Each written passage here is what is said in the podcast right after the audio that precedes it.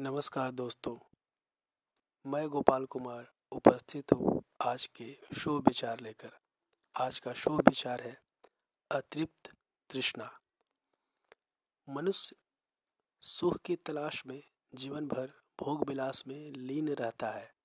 वह अज्ञानतावश इस भोग विलास के बीच अपना सुख तलाशता रहता है, जबकि मनुष्य के भोग देवत्व भोगों की तुलना में अत्यंत तुच्छ माने जाते हैं। भोग विलास का एक ऐसा विकार है जो मनुष्य को मीठा लगता है, जिस प्रकार चींटी, चींटियाँ चाशनी से आकर्षित होकर उसमें फंसती चली जाती है।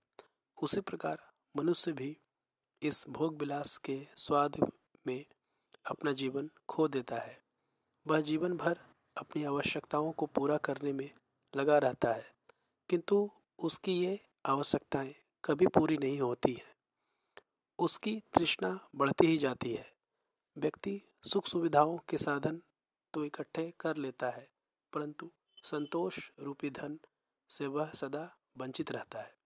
यदि मनुष्य के पास योग्य पदार्थ बहुत अधिक मात्रा में हों तो उन्हें भोगते भोगते वह स्वयं भी समाप्त हो जाता है।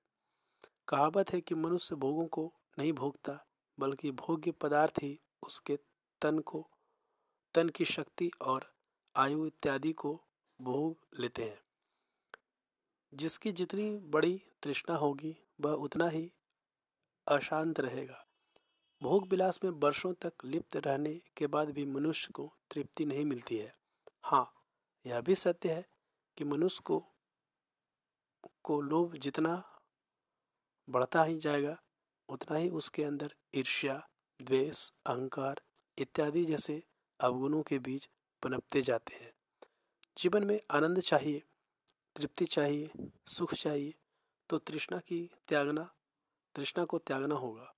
अत्यधिक तृष्णा रखने वाला व्यक्ति कभी भी भोग विलास से तृप्त नहीं हो सकता। उसकी भोग वृत्ति हमेशा बढ़ती ही जाती है और एक दिन भोग ही उसका भोग कर लेते हैं। हाँ मनुष्य में तृष्णा होनी चाहिए। अपने स्वाभिमान की, उत्तम स्वास्थ्य की एवं जीवन में शांति की।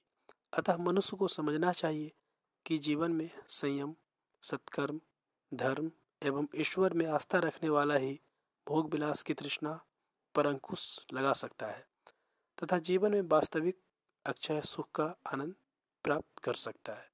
धन्यवाद। आपका दिन मंगलमय हो।